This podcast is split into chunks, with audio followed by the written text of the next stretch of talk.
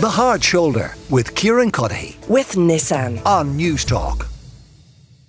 goes without saying that Italia 90, that whole experience is on the shortlist. We think it's in the top 20. I'm sure plenty of you think it is deserving of the number one spot. I have no doubt that my guest here in studio with me in London thinks likewise. Tony Cascarino, you're very welcome. Great to see you. Are you, Kieran? You're good. Yeah, you, you're not the Tony who takes texted in about the toilet no paper, no? No, definitely not me. no, no, not you. Um, I mean, that, that song, uh, you know, we're all part of Jackie's army. I mean, it must bring back great memories, does it?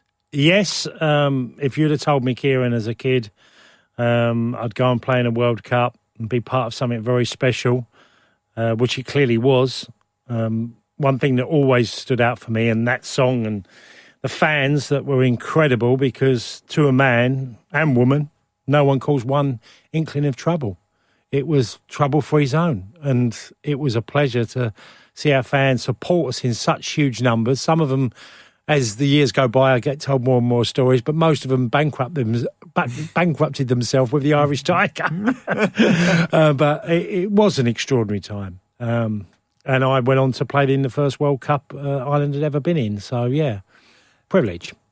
Like that that was obviously a huge deal for you at the time that Ireland had finally qualified and that you were going to be part of the squad. But I mean, had you a sense of just how big it was? Like at the time, could you have guessed that all these years later, people would be talking about it as one of the, the greatest moments in the country's history? The other 19 better be good. um, no, not, not, a, not a chance, no.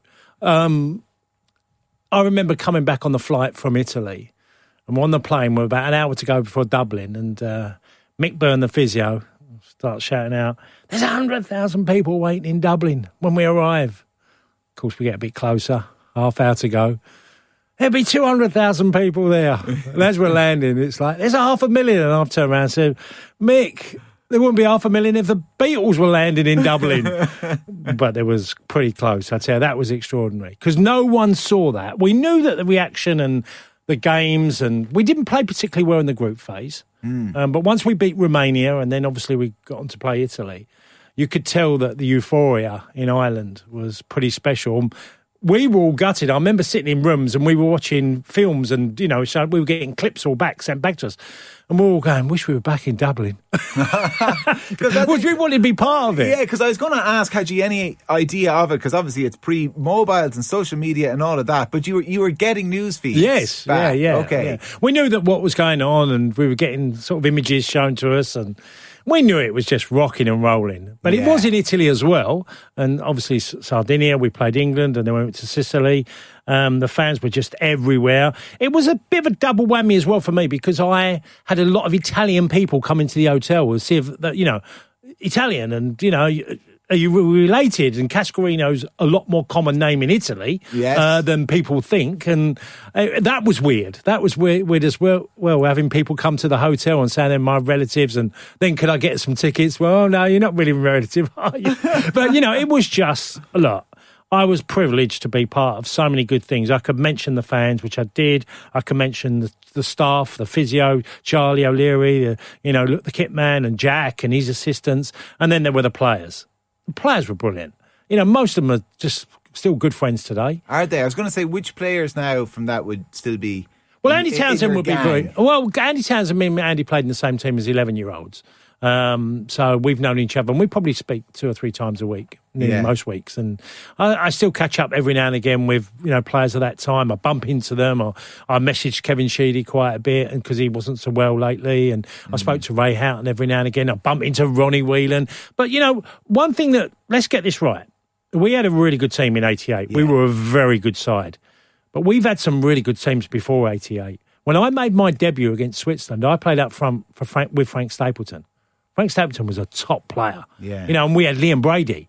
You know, Liam Brady was one of the greatest Irish players ever to play, you know, uh, for the country. Without a doubt, class just oozed it. And, you know, went to Italy as a 23 year old to, to earn a career, and, you know, and just was superb, um, winning the title, Serie A in Italy. And we had good teams, very good teams, Lawrenson and, and many, many others that couldn't get there, and we did. So, hey, Brilliant. I mean, it was the, it, it was harder to get to these competitions. They were smaller competitions. I mean, they're getting really big now. I mean, you know, Yeah. some, some might suggest they're getting a little too big. Uh, you know, the world and its mother um, uh, kind of appear at them. Uh, I, I, have you an idea or an explanation as to why you were the ones who, who, who managed to do it to kind of get the monkey off our back? Well, Jack was very ABC in his thinking, Hmm. and he had an idea about how we should play. Um, it didn't suit all of us, but it made us very effective, and no one liked playing us. We played a very pressing game, which is everybody plays now, you know, where we close down from very high up on the pitch. Jack liked to be direct in certain situations, um, and he he knew world football. Jack was pretty smart around football. Yeah, that I- was a myth about we were just one dimensional.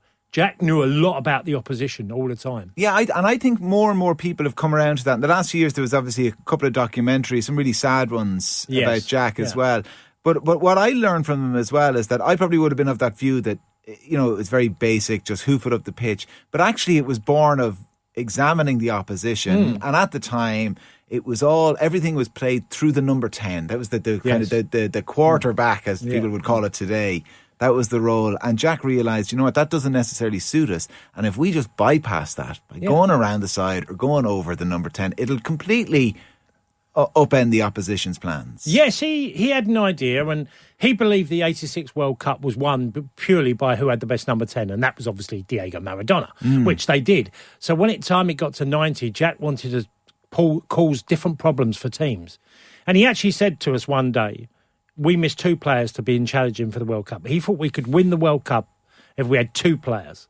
One was Gary Lineker, he mentioned, because he said we we haven't got a blistering quick forward. He hmm. wanted a lightning forward. Now, John Aldridge was quick and a great player and a good goal scorer, but we never were blessed with pace.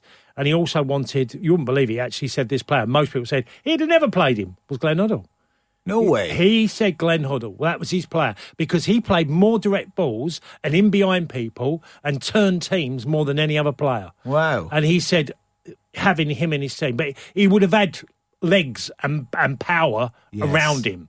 He would have gone with a Whelan or a McGrath, you know, having that footballing brain, defensive qualities, and getting him the ball and not him being reliant.